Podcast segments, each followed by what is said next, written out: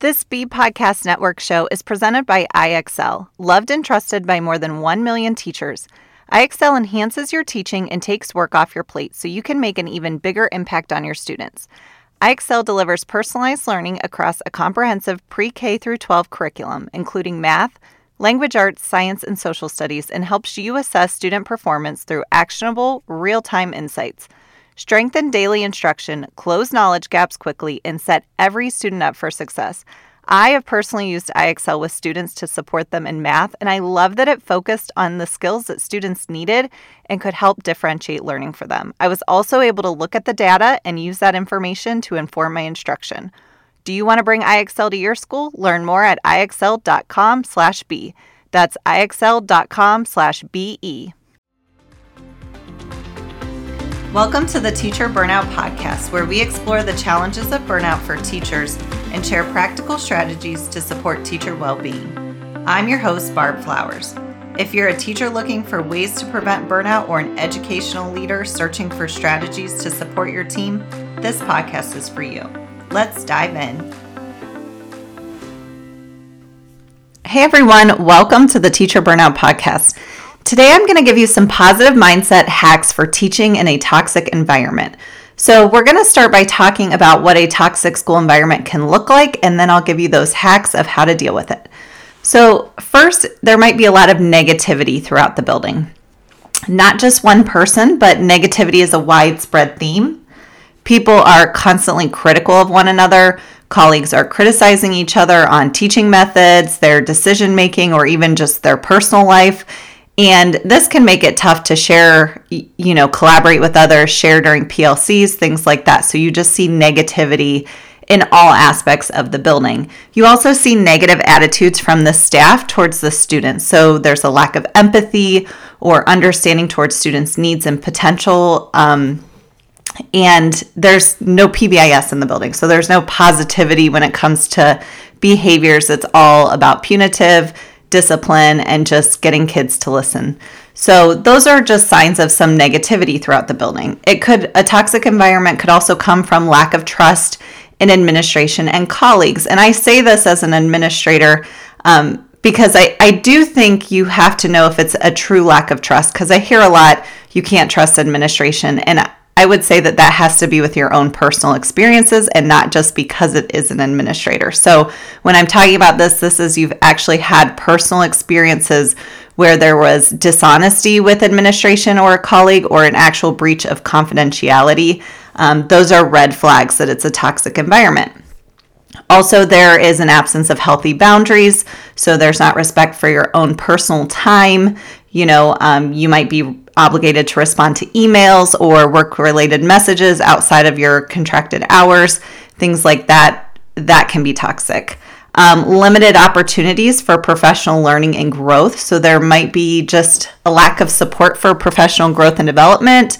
Um, the school may not invest in providing resources, training, mentor teachers, and it just makes it hard for educators to improve their skills.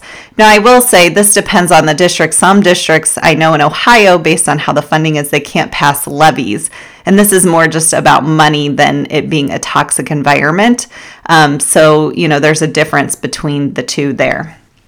But if there's just no way that you're seeing improvement and professional development, that can be toxic. Also, if you're looking and seeing that there's a high teacher turnover, you know, that's that's a glaring sign of a school culture of a toxic school culture if you see a high teacher turnover. But if you see teachers who have been there for years, it's probably a more positive culture.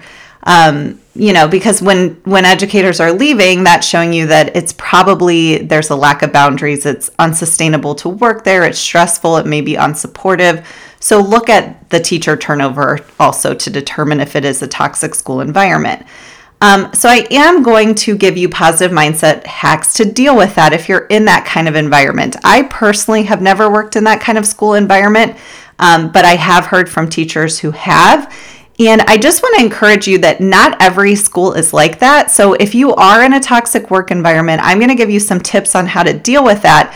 But what I hate seeing is when teachers leave the teaching profession because they're burnt out from being in a toxic teaching environment versus trying to get a job in a different school system because every school district is different.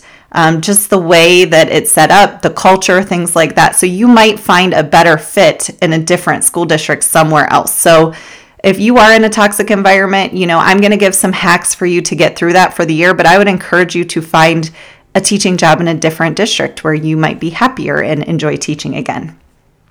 So here's my hacks to stay positive in a toxic environment. First, surround yourself with positive people. Now, I know that can sound contradicting if we're saying you're in a negative environment. But you have to find somebody who's positive, whether it's a mentor in the school, it's a mentor outside of that school. Join support networks if you have any type of teaching groups that you can join um, outside of your school. Also, like I'm in different Facebook groups, so you can join those where you can connect with other educators and find people that could support you. But these connections are so important per, for getting guidance, advice, and just finding that sense of belonging, finding people that you fit in it with. That'll keep you positive when you're in this challenging environment. Um, and you become who you surround yourself with. So I always say, if you're with negative people, you're going to become negative. If you're with positive people, you'll become positive. So you have to find people who are going to lift you up and not bring you down. And if that's people outside of your work environment, then you need to find those people. Um, because the more positive people you are around, the more positive you will be. Which brings me to my second hack is don't engage in the negativity. It can be so easy in a negative environment to get sucked into that negativity around the building. But instead of dwelling on problems with other people, focus on solutions because it's easy to um, you know, feel like you're bonding with colleagues over the negativity or over a problem, but you don't want to be part of that negative culture, especially if you're unhappy in the negative culture. Look at that, be aware of that, and don't engage in it and be part of it. So, you know, participate in discussions and initiatives that are aimed at improving the school culture. Don't be part of what's bringing it down. Also, remember that even if people are negative, they enjoy being around positive people. So be part of the solution to make the culture a better place by focusing on your own positivity. It's the only thing that you're able to control. So think about, you know, what mindset you're in. How are you treating others? Are you talking about other people? Are you being dishonest? And it can be easy to get into that mindset if everybody around you they're doing those things. So make sure that you're not engaging in that negativity because you're surrounding yourself with positive people and you're working on your own positivity. My next hack is to develop emotional resilience. Resilience is huge to beating burnout. And so you build emotional resilience by learning to manage your stress and adversity effectively so that when something happens that's hard, you're able to deal with that. Uh, if you don't build up your resilience when something's hard, you just break down and that's when you get burnt out. So techniques that you can use like deep breathing mindfulness um, even therapy is huge for just being able to withstand negativity. And i think therapy is a great thing if you're in a toxic environment or a negative school culture because it's just another person that you can talk to and they can help you through these situations. Um, also taking care of yourself physically through eating healthy exercising getting plenty of sleep. These self-care habits are going to help you build resilience I know we talk about self care a lot for educators, but it is really so huge if you t- take the time and take care of yourself. So, focusing on your, your physical health will make you feel better emotionally. Also, find purpose in your work. Remind yourself of your reasons for becoming an educator. You know, focus on your mission to educate and impact your students in a positive way. That's a powerful motivator to maintain that positive mindset, even if you're in the most challenging environment. When you focus on your actual work as a teacher and focus on, you know, your students and what you love about teaching and why you became a teacher, that is going to keep you going even when it's hard. Also, another hack is to keep learning and growing. So, if you're in an environment where you feel like you can't grow, you need to keep learning and growing on your own through podcasts, through books, through, you know, different organizations you can join, Facebook groups, things like that. Continue your own professional development. That's going to empower you and it's going to give you fresh perspective on your own teaching. It's also going to lead to new teaching methods and a sense of personal growth. When you do something new in your classroom and you feel good about that, that is such an amazing feeling for you and it you know you know that you made a huge impact in your students. So that'll keep you going in the profession. It keeps you staying positive about teaching, To me, when I engage in that professional learning and growth, it keeps me in my purpose of why I even am doing what I'm doing because I love to impact kids. And so, learning and growing on how I can do that better keeps me in my purpose. So, it, it'll keep you motivated to do what's best for your students. Another hack is to practice gratitude and, ce- and celebrate small wins. So, even the smallest things. Keep a journal and you do this by keeping a journal of positive experiences that you've had, positive things that have happened throughout the day, a success you had with a student, maybe compliments you receive from colleagues or students. You get those, you know, notes from students. Save them because when you're faced with negativity, you can revisit those things and it'll help keep you uplifted. I also like to think about you know, five things I'm grateful for at the beginning of the day. So you could start your day at school thinking of five things you're looking forward to that day, five things you're grateful for.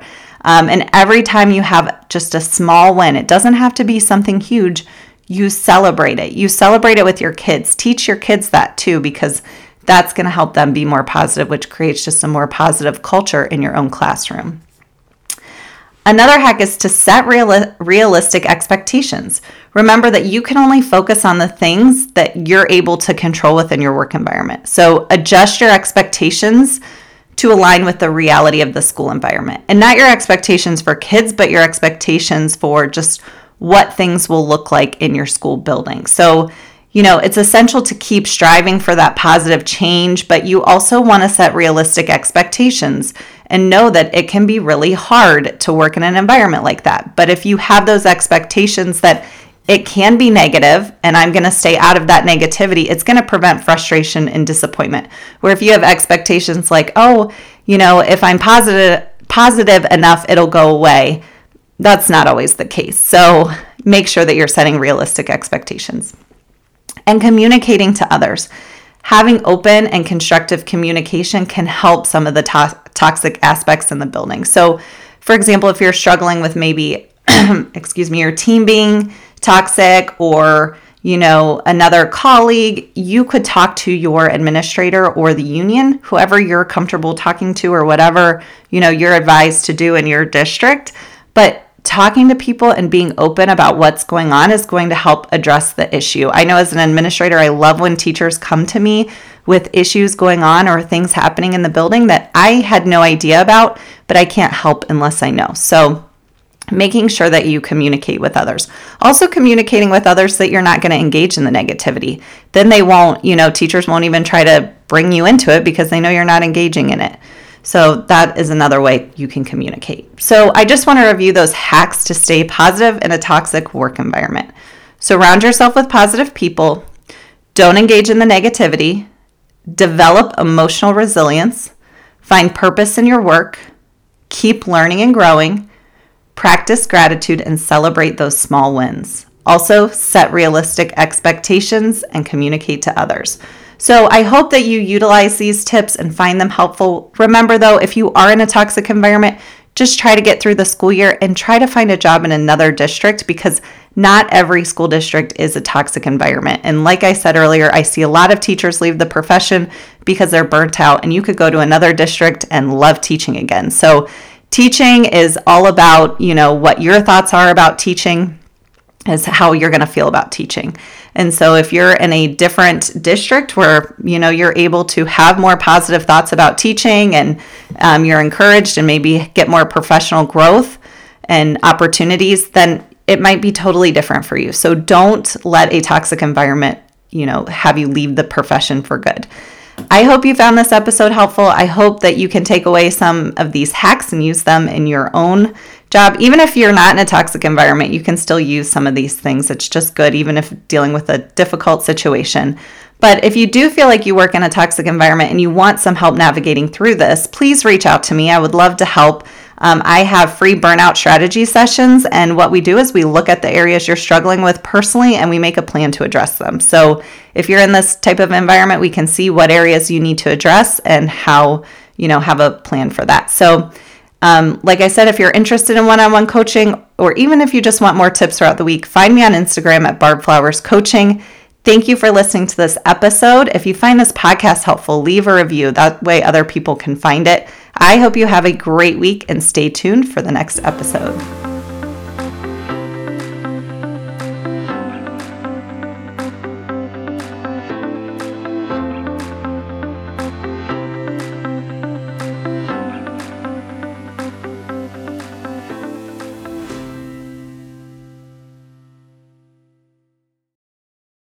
Do you want to save time on prep work, increase achievement for all student populations, reliably meet Tier 1 standards? You can do it all, but don't waste another minute. Head straight to ixl.com forward slash BE to learn how IXL's research proven teaching and learning platform can help you achieve all these goals. That's ixl.com forward slash BE.